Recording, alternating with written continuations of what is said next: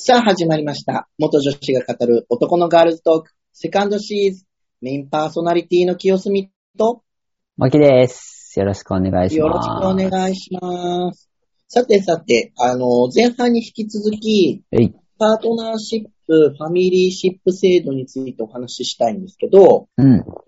あの、やっぱり市川市は、うん。パートナーシップ、ファミリーシップ制度みたいな。うん、おうおうおうファミリーシップ制度。うん。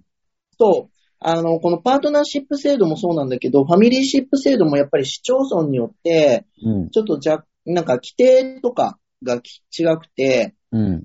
で、市川市に、で、その、あの、パートナーシップ制度を、こうんう、届け出たらどういう、こう、ことが受けられるのかちょっと調べてないんだけど、うん。そのパートナーシップとファミリーシップ制度については、こう書いてあったので、うん。うんちょっと、えっと、市川市のホームページからね、市川市のパートナーシップ、ファミリーシップのホームページから抜粋したものを、ちょっと読み上げさせてもらいます。うん。えーっとですね、同性異性問わず、かっこ同性カップル、事実婚と、互いを人生のパートナーとし、日常生活において協力し合うことを約束したお二人が、パートナーシップの関係にあることを市に届け出ることができます。また、お二人に未成年のお子様がいらっしゃる場合、合わせて届けることができます。かっこファミリーシップって書いてありました。なるほど。うん。なので、市川市で言ったら、パートナーシップ制度に関しては、同性でも異性でも出せれますよっていう形になっていて、うん。うん。うん。んで、ファミリーシップ制度っていうのが、その、えっ、と、そのパートナーシップ制度を届け出た、えっ、と、カップルさんに子供がいた場合、子供も含めて家族としてみなしますよっていう制度があるっていうことになる。なるほどね。うん。うん。で、その、ファミリーシップ制度も、あの、ちょっと、なんて言ったらいいのかな。えっ、と、市川市は同性異性問わずっていう形なんだけど、このファミリーシップ制度、子供、未成年の子供がいる場合も、うん。えっ、と、同性カップルに限定してる。そもそも同性カップルしかパートナーシップせ宣誓制度を利用できないうん。市町村もあるから、そうするとファミリーシップ制度ありますって言っても、うん。このファミリーシップ制度を利用できるのは、同性カップルさんの未成年の子供っていう形になる市町村もあるのね。うんうん。だからちょっと市町村によって違うんだけど、うん。この異性同士の事実婚の方もパートナーシップ制度を受けれるっていうのは僕はすごくいいなと思っていて。うん。うん。うん。まあ、事実婚と、うん。ことだよね。うんうん。うんまあ、事実婚の方々は法律的にある程度は、その、あの、できたりするじゃない？うん。うん。うん。あの、詳しくはわからないんだけど、うん。まあ、婚姻してるのに準ずるぐらいのうん。そうだね。うん。うんことができたりはするのね。一緒にこう、まあ、暮らしてるのが証明できたりとかすれば、うん。事実婚として認められるんだけれども、うん。けれども、なんか、あのーなんだろう、僕らの年齢になるとさ、うん。うん。あの、事実婚の人もちらほらいるのね。ああ、うん。うん。うん。あの、なんでかって言ったら、うん。その、年いってから、うん。まあ、あの、離婚、お互いに離婚してたりとかうん。すると、その、前のパートナーとの子供がいたりとかうん。するわけじゃない？で、その、変な話、僕らもご、あの、50代とかだと、うん。新たに結婚して、子供を作ってっていう家族を作るっていう感じではなくて、うん。こう、二人で寄り添って生きていこうっていう形になるじゃない？うん。うん。うん。うん。と、その、この新しいパートナーとの間に子供をなさないから、うん。うん、その婚、婚姻する？うん。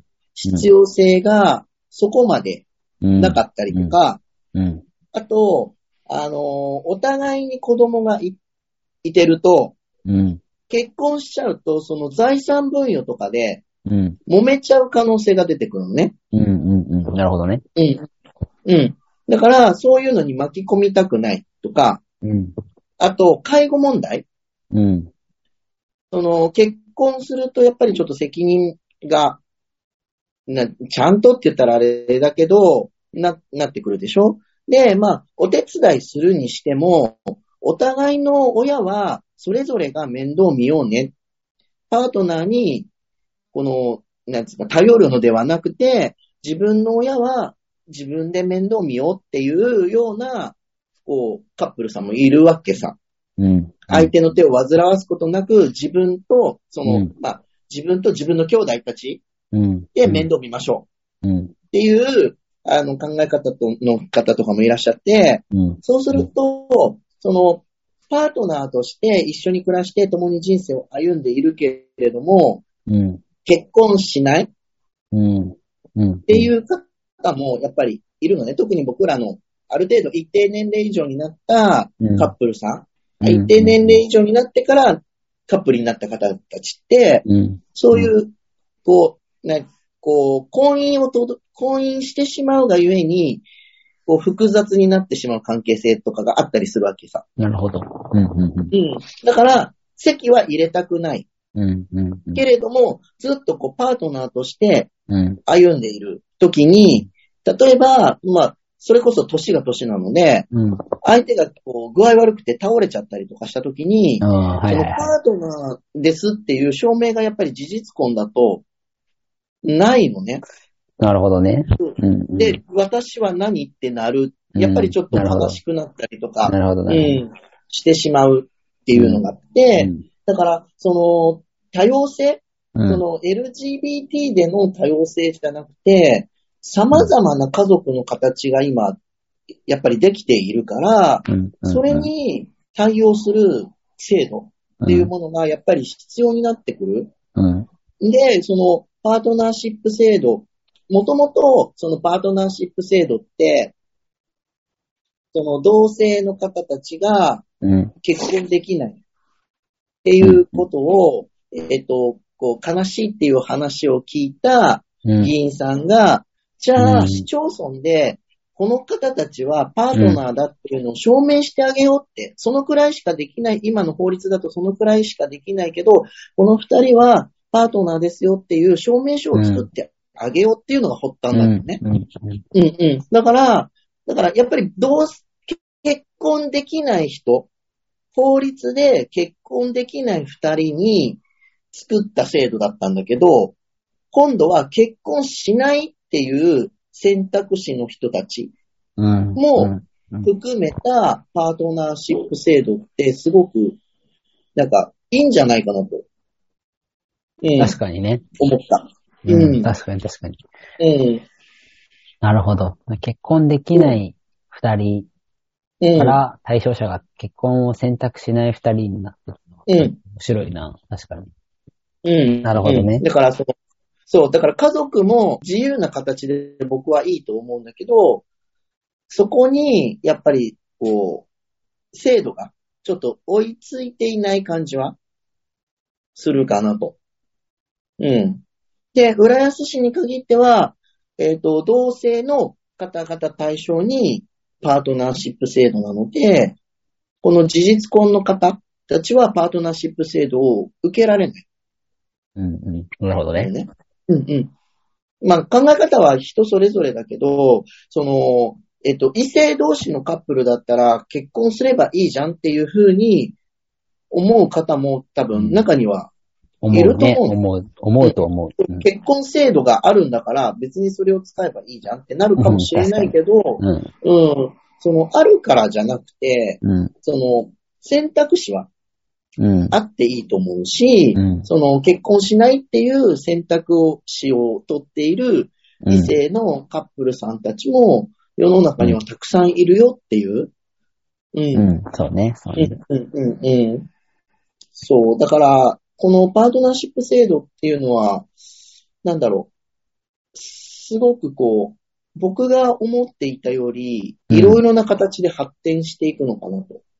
ああ、なるほどね。うん。だから、個人的にはね、うん。同性婚が認められたとしても、うん。このパートナーシップ制度はうん。あっていいのかなと思った。こういう意味で言ったら。だから同性の方たちが結婚できる、結婚できるようになっても、うん。その異性の方々で結事実婚の方々がいるのと同じで、うん。その同同性婚ができる法律ができたとしても、うん。その結婚、婚姻関係ではなく事実婚を選ぶっていう選択肢がうん。あってもいいのかなと。うん。うん。うん。うんうんうん。なるほどね。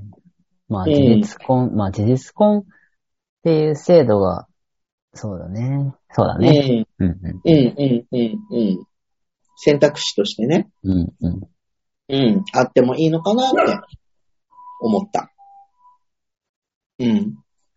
だからね、浦安市も、あ、で、浦安市に関してなんだけど、浦安市はファミリーシップ制度っていう制度を設けてないのね。